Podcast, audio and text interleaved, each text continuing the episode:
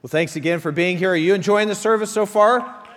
That's good stuff. We're, we are glad that you're here. And I, I, don't know if you caught the very beginning, but the staff was making fun of me. I, I don't know if you got that. What I've learned from last Sunday is some stories are better left untold.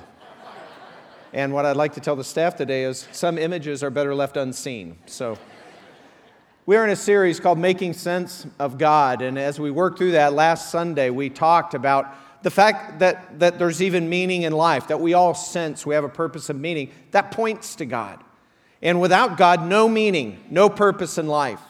And today we're going to expand on that. We're going to talk about the fact of morality, the fact that we always, all of us, have some type of morality deep down in us that that's actually evidence for God. And so we have all our comp, uh, campuses streaming in today. We got Bloomville joining us as well, so great to see them.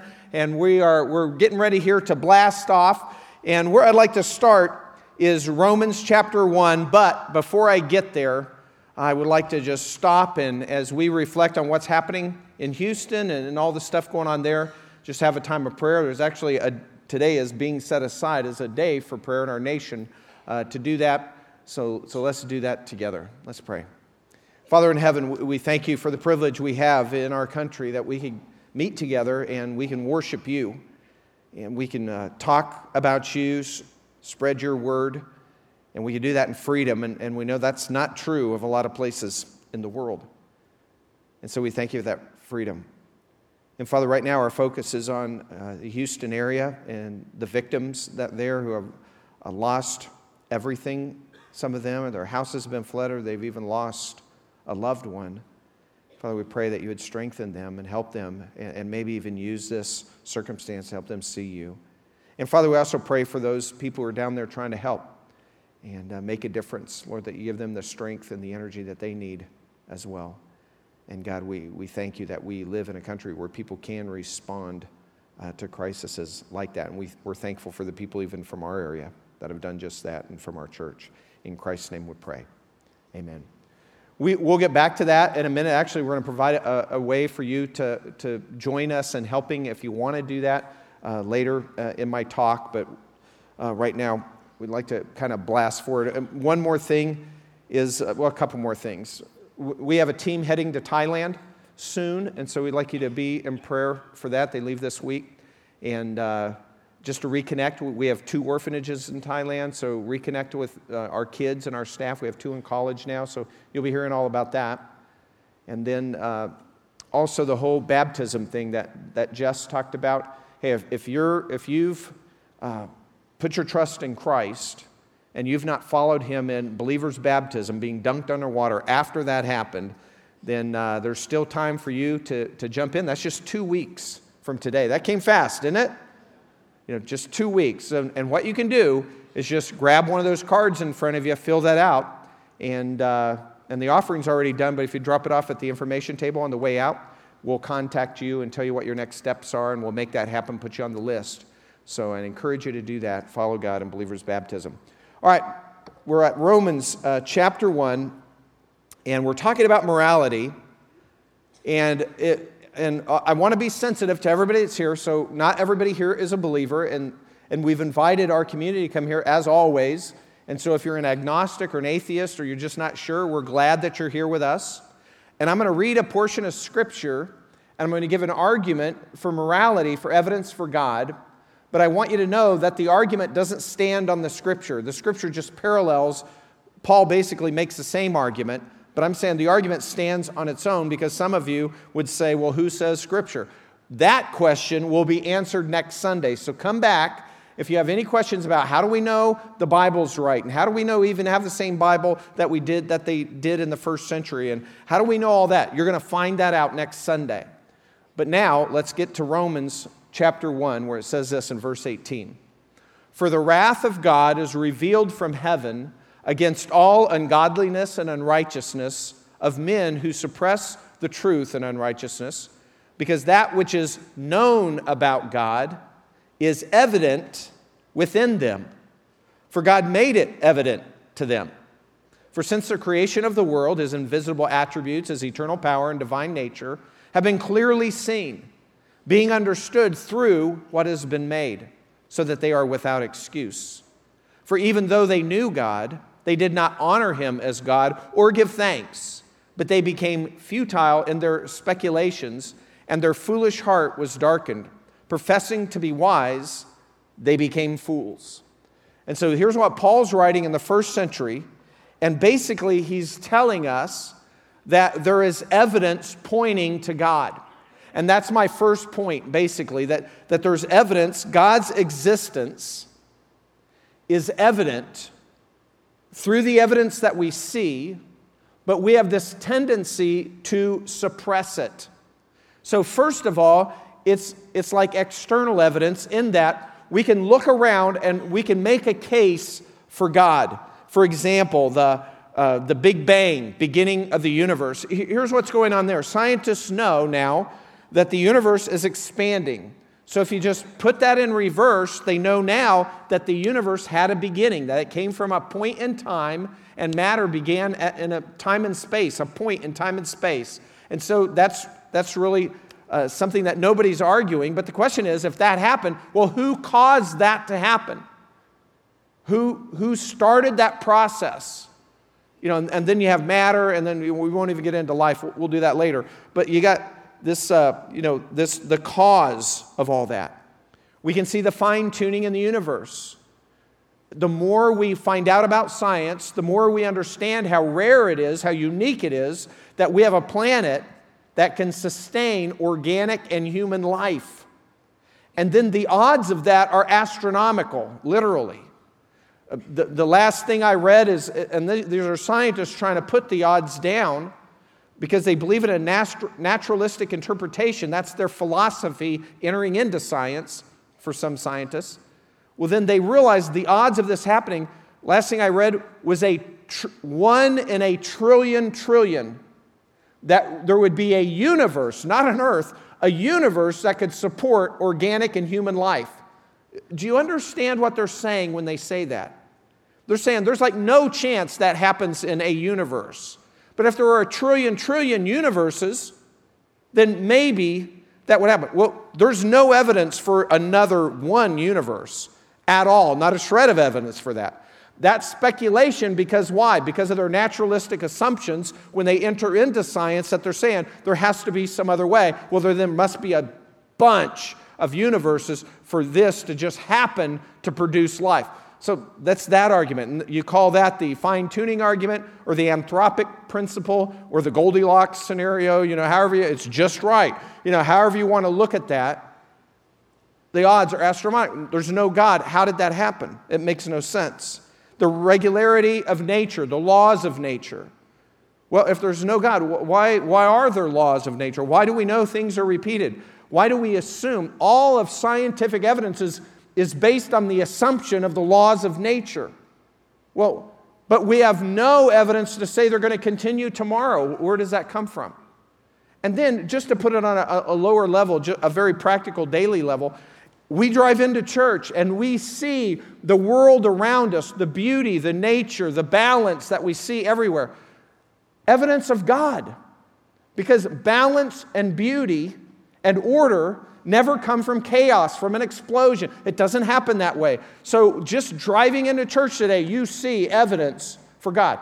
Those, and, and I don't want to belabor that. I could talk all day, and you guys know, yeah, he can talk all day about this. Yeah, I, I can talk, but I want to shift to something else. So, yeah, there's all these evidences, and we'll get more to that. We're going to talk about the Bible.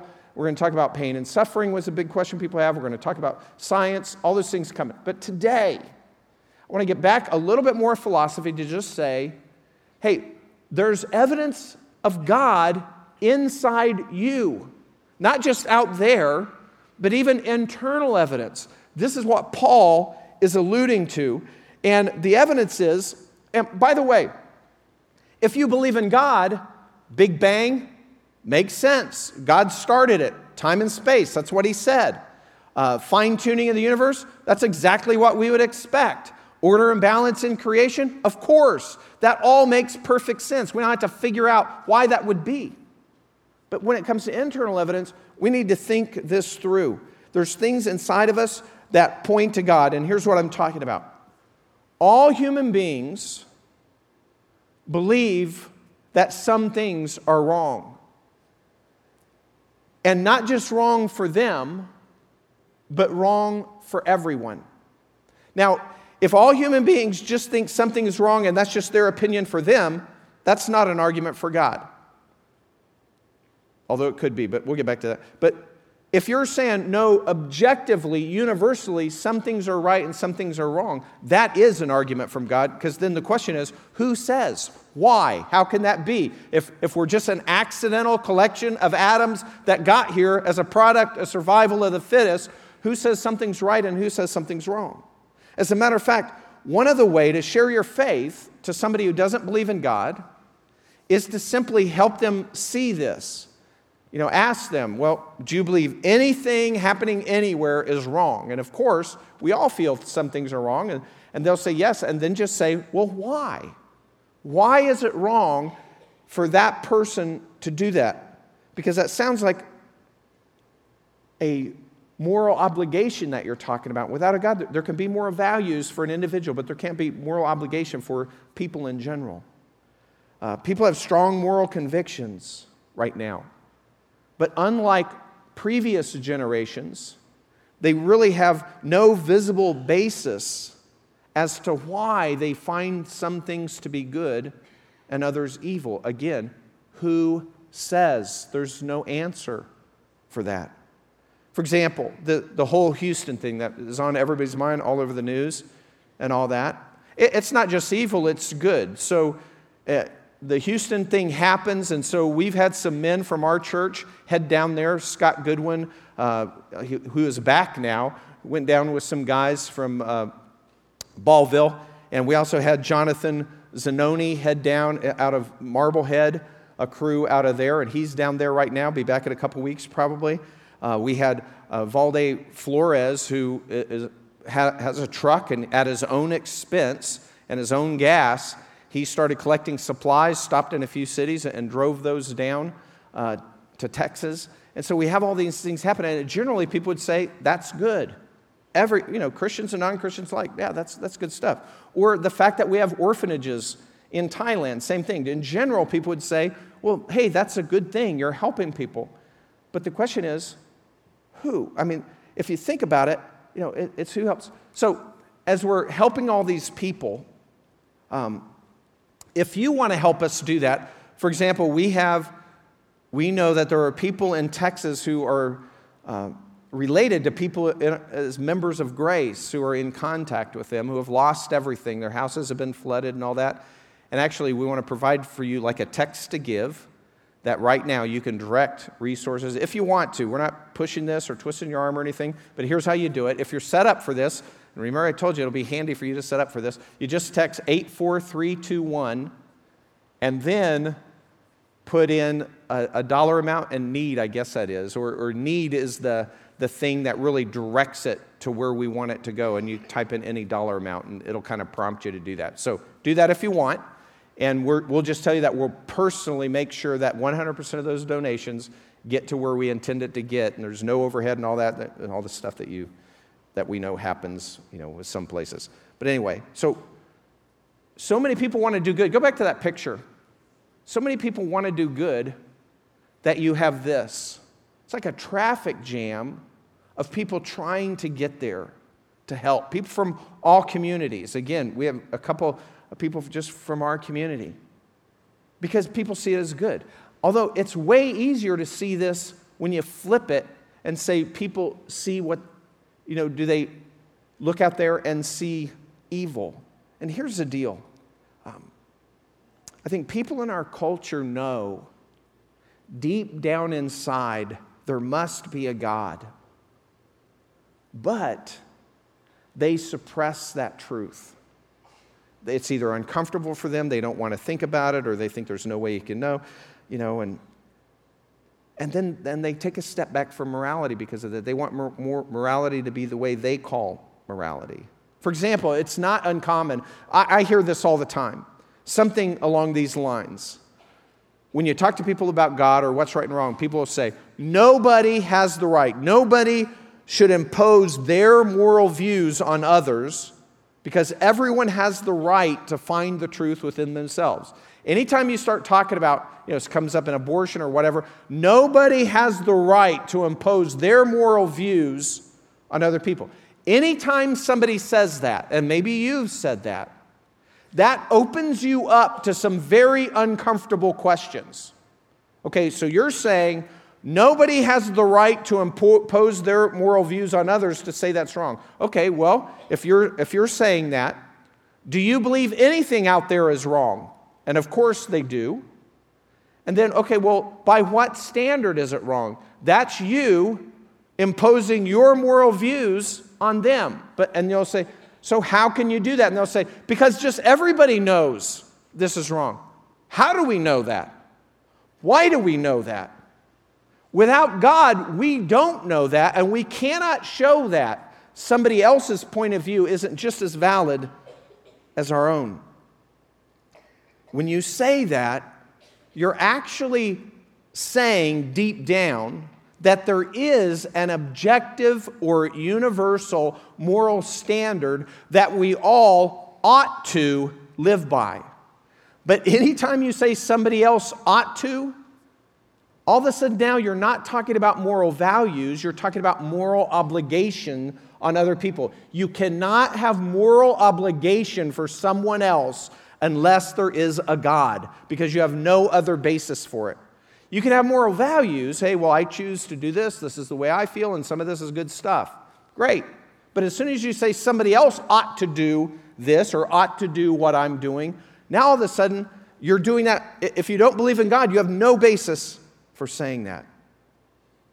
We all believe not only in moral values, without realizing it, we also all believe in moral obligation, and without realizing it, that also points to all of us we really believe in God, whether we admit it or not. I'll give you an example. So, I went to Thailand a few years ago, been there several times, and, and often fly in and out, often, you know, once every couple of years, fly in and out of Asia. And several times I've talked to European students who are traveling to Asia, and a lot of times they're just going to get experiences or whatever. And even sometimes they're visiting orphanages like our orphanage, just students on a team kind of traveling around and seeing the world, I guess is what they're doing.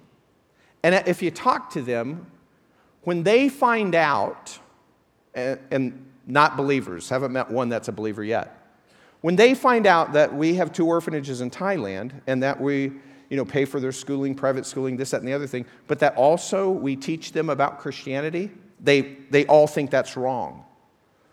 Teaching them Christianity, that's not your culture.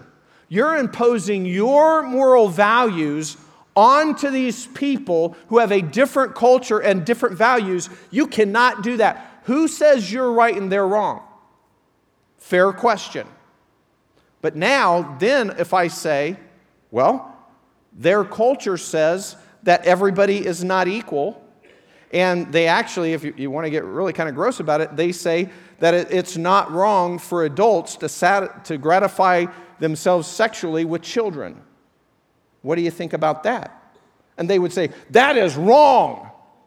Well, that's their culture. No, that's wrong. Of course, we agree that's wrong. But the point is, then you say, well, that's wrong. Okay, so now you're picking what things you're saying their culture is not good enough for, and when your values trump their values. You're doing the same thing I'm doing because all human beings do this.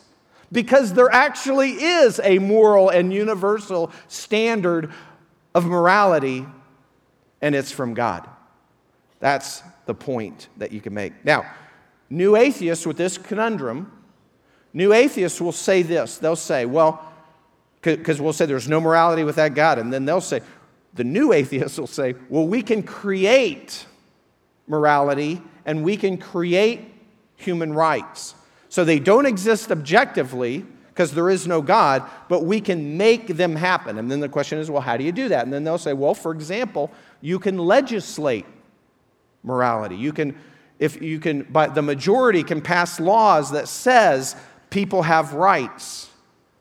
But here's a problem with that.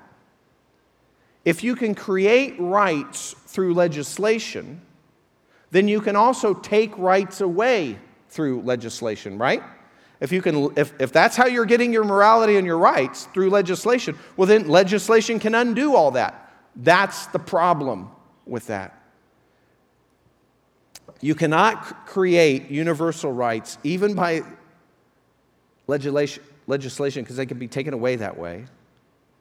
And if our and if it's not that way, if okay, we need a better system. If our rights are universal, just basic human rights are really objective and universal, then there must be a God who teaches objective morality. By the way, our founding fathers of this country, they understood that perfectly. They're in a struggle with England.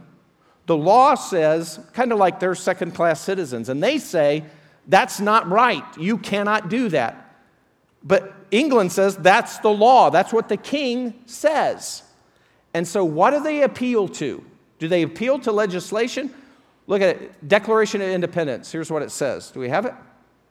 We hold these truths, these truths, to be self evident. Comes from in us that you can see this, it's obvious, they're saying. That all men are created equal.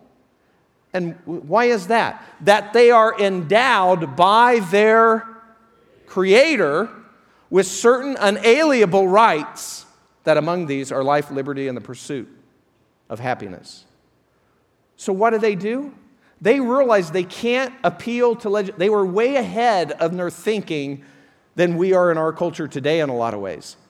They were way ahead saying, hey, if we want, if we're saying that human beings really do have rights, that, and, and it doesn't matter what a country says or a culture says, then they've got to come from their creator, God. And they're exactly right when they said that. They were spot on. Now, I'm not saying Please understand this. It's a mistake to argue with an atheist and imply that people don't believe in God have no moral values, because they do. There, for example, there's a bunch of people heading down to Texas to try to help. Some of those people will be atheists. Not near as many of them as Christians, but there will be some there. Atheists, they can do good things. And often, sometimes Christians will talk to an atheist and they'll find this guy's a pretty moral guy and it'll freak you out a little bit. Don't that that's exactly what the Bible's telling us. We're basically all the same. But here's the difference.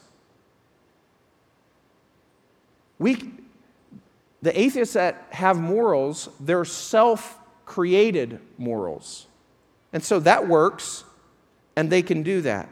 And, they, and, and sometimes you'll see a Christian and an atheist. It could be the atheist lives a more moral life than the Christian. That's possible. But here's what I'm saying you can create your own morals without God, you just cannot create objective or universal or any type of moral obligation without God. Example of that is secularists, secularist naturalists will Notice, so they don't believe in God, everything's natural. And they'll, they'll view nature and realize, wow, nature is pretty violent. It's a strong eat the weak, you know, it's, it's, it's kind of messy out there. And they believe well, that's, and, and they'll also believe in evolution. That's where we came from. Strong eat the weak, survival of the fittest. The strongest live, the weak die. And that's the way it's supposed to be.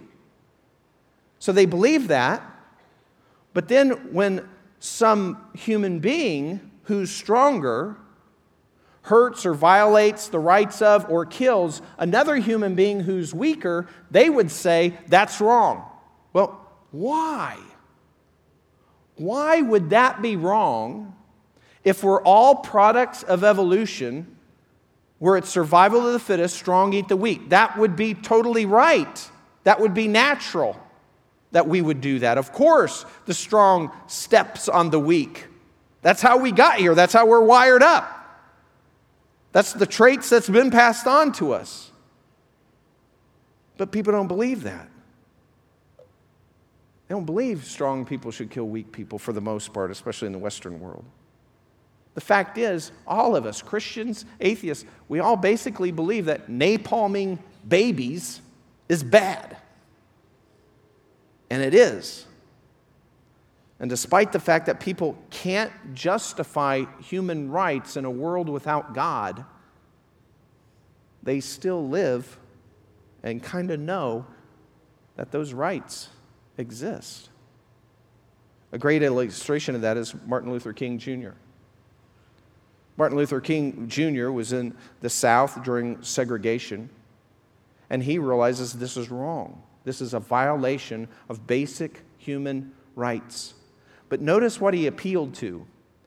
Martin Luther King realized that he can't appeal to legislation, although that happened. It can't be just we change a law, or it can't just be a judicial edict. He realized that for these rights to be permanent and universal and not taken away, he had to really uh, refer, refer to a higher source. So Martin Luther King Jr. says the rights of people are not based on the laws of the land. He says the rights of people are based on the biblical understanding that we are created by God. So the way he shook the conscience of a country was not saying, hey, our laws are a little jacked up and they need to be tweaked. He is saying what we're doing is a sin. It's an affront to God. It's wrong. It's morally wrong because God has created us in His image, all of us, and we're all equal in His sight. And that's what shook the conscience of a nation. So if you believe human rights are a reality, then it makes much more sense to believe in the existence of God, a world with God, rather than a world without God. And it's not just that, we're saying all this external evidence too. What we're saying is, and we'll continue to say this, is the evidence inside and out of us. As we review all that evidence, the theory that it's all that that it's that what we see is really a world with God fits the evidence better than the theory that everything we see around us is a product of a world without God. That's all we're saying. Go with the evidence, go with the truth. So we have this objective morality, we tend to suppress it. The next question is why? God's existence is evident, and because of that, we should honor him. That's what Paul was saying, but we don't. We fail to honor him. And why would we do that? Well, even though there's all these pointers to God, everything we see around us, even inside of us, what we feel is right and wrong, all points to God. We suppress that and we don't want to honor God. Why? Because we have a stake in the game. We don't want an authority over our life. We don't want to feel like we owe someone. We don't want to feel like somebody else can tell us what to do. So that's why there's all these questions about the existence of God, even when deep down I think people know, yeah, there must be a God. It's hard not to think, it's hard to think there is no God. And so that's why a lot of people just say, well, we just can't know. You know, I'm not, I'm not saying I'm an atheist, which is the agnostic position more. You know, we just can't know. We can't really know the truth. Uh, that's a self defeating statement. We, you're making this universal statement, we can't know the truth. How do we know that's true? If we can't know the truth, how can you declare a truth that we can't know it? What if we can? That's what we're saying. We can. As a matter of fact, Romans 125 says this For they exchanged the truth of God for a lie and worshiped and served the creature rather than the creator who's blessed forever. Amen. Evidence points to a creator God who's good, who's powerful. But because people don't want to submit to God, in their own intellect, they come up with reasons to doubt God and argue against God so they don't feel like they have to serve Him because we all rather worship ourselves and serve ourselves, the creature, rather than the Creator. Even our conscience, even the fact that we, we tend to feel things are right and wrong in, in our heart, inside of us, even though that's not exactly the same for everybody, but everybody has something of that that's evidence of God. Here's the way Paul puts it in Romans 2, a little later in that, in Romans 2:14, he says, For when Gentiles who do not have the law do instinctively the things of the law, these, not having the law, are a law to themselves. What he's saying there is when it comes to God, God's existence, even people that don't know God have this feeling that they have this conscience that's saying that they feel guilty sometimes. Well, why? Uh, atheists would say, well, they violated societal no- norms. No, I think some people are beyond that. They really feel that some things are right and some things are wrong. And last point they not only fail to God, here, here's what I've noticed that, that always surprises me that bad things happen and people feel moral outrage against that. Uh, napalming babies, you know, if that was happening, or taking people's rights, oppressing people, killing people, genocide. And we look at stuff like that and we say, we're outraged. That is wrong. So we believe we are justified in our moral outrage, and it is wrong. But then when we find out that God has wrath against sin, then people are like, whoa, a God of, that's not the God I know. The God I know is love. The God I know, you know, doesn't condemn people. Well, the God you, the God of the Bible's telling us that God's wrath is upon us because of our rebellion and sin. That that, that makes sense because there is justice in the world. I mean, that's how he started out, right? Romans 1:18. That's we started that passage, first verse we read a while ago. For the wrath of God is revealed from heaven against all ungodliness and unrighteousness of men who suppress the truth in unrighteousness. And the problem is, we really all stand condemned. Because we've all done wrong. Just like napalming babies is wrong. And by the way, before we're too smug about that, in our country, half a million to a million babies are killed legally in our country every year. Not that much different. But I'm not here to condemn anybody. Here's what I'm trying to say we are all guilty. You and me. We are all guilty. We all stand in judgment of God because God is perfectly just and God has told us what's right and wrong. He's revealed us his standard. Keep God first, never lie, never lust, never, you know, covet. I mean, he's just laid it all out for us. Don't steal. Honor your parents all the time. And we've all violated those commands, and we all stand condemned because that's all a rebellion against our Creator good, our good and just Creator God. And God is just, and justice demands that sin be punished. Just the way we want justice done. When somebody does something against us, we scream for justice. Or when we see people being hurt or oppressed, we yell for justice. Well, we're all going to get justice. It's not going to be pretty. And so we all stand condemned because of our sin, our rebellion against God, but because God loves us, because God does love us, He made a way. A way to forgive us and save us from the right penalty of our sin and reconcile us back to Him. And He did that, it came at a great price. The death of His Son. That he allowed his one and only Son, Jesus Christ, to enter history 2,000 years ago, to clothe himself with humanity and grow up and live as a human being. And do, he did not sin. The only person who walked the planet who did not commit a sin, who did not do anything wrong.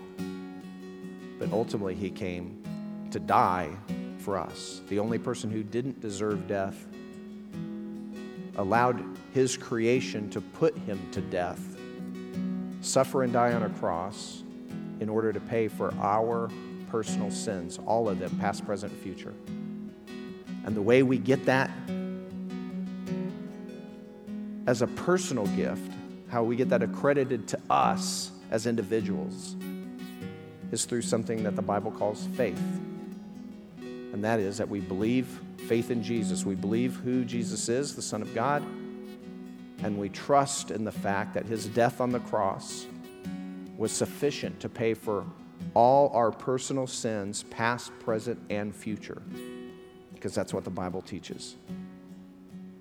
And so all we have to do is come to him in faith. As a matter of fact, there's a, a verse in Scripture that says in Romans 10 13, that says, Whoever will call on the name of the Lord will be saved. Why this terminology, saved? Saved from the just and right penalty for our sin. That's what he's talking about. This is the most important decision that you'd ever make, and I, I would ask you to contemplate this. Here's what I want you to do. In just a, moment, Tim's going to step up and, and actually sing the song that he's been strumming. And, uh, and, and while that happens, I want all of us to be sitting here with our heads bowed. And if you don't know where you're at in your relationship with God, but you're realizing maybe for the first time that God knows you and loves you and has made a way at great cost to, to have a relationship with you, if you just respond, that He's inviting you in. He loves you. You're not here by an accident. He's inviting you into relationship. And basically, it's ABC admit your sin, believe, have faith in Jesus, and commit to following Him. Cry out to Him, come to Him, ask God for forgiveness, admit your sin Put your faith, trust in Jesus. Tell him that. And ask him to help you follow him, which none of us do perfectly. Do that while Tim sings right now. Everyone, let's bow our heads and make that happen. I want to lead us in prayer. And after that prayer, I'm just going to ask you uh, for a response. I don't want to manipulate you or embarrass you in any way, and I, I won't do that. But after we pray, while our heads are still bowed, I'm going to ask if you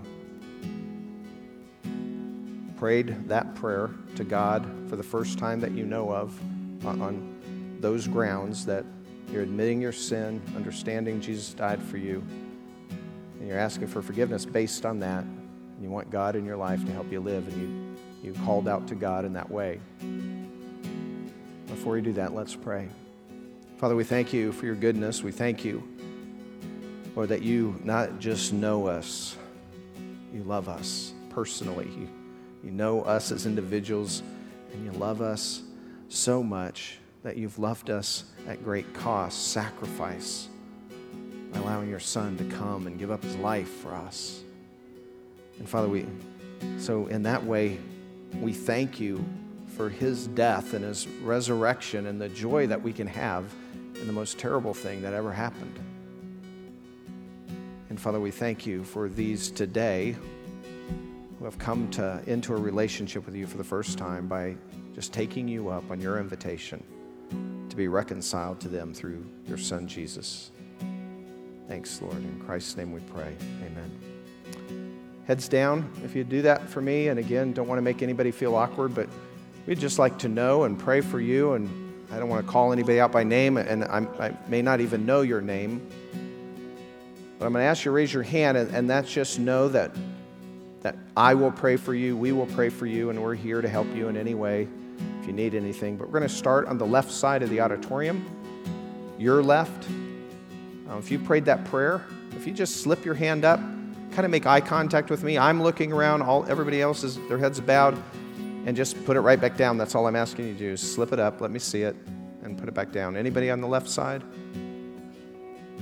Made that prayer your prayer, as far as you know, for the first time. I see you right over there. Thank you. Thanks for that. Anyone else? I see you. Thank you. Anyone else? And then how about the right hand side? Thank you. See you. Thank you. Just put your hand up, let me see it, and put it right back down. Anyone else? Thanks. Thank you. Thank you.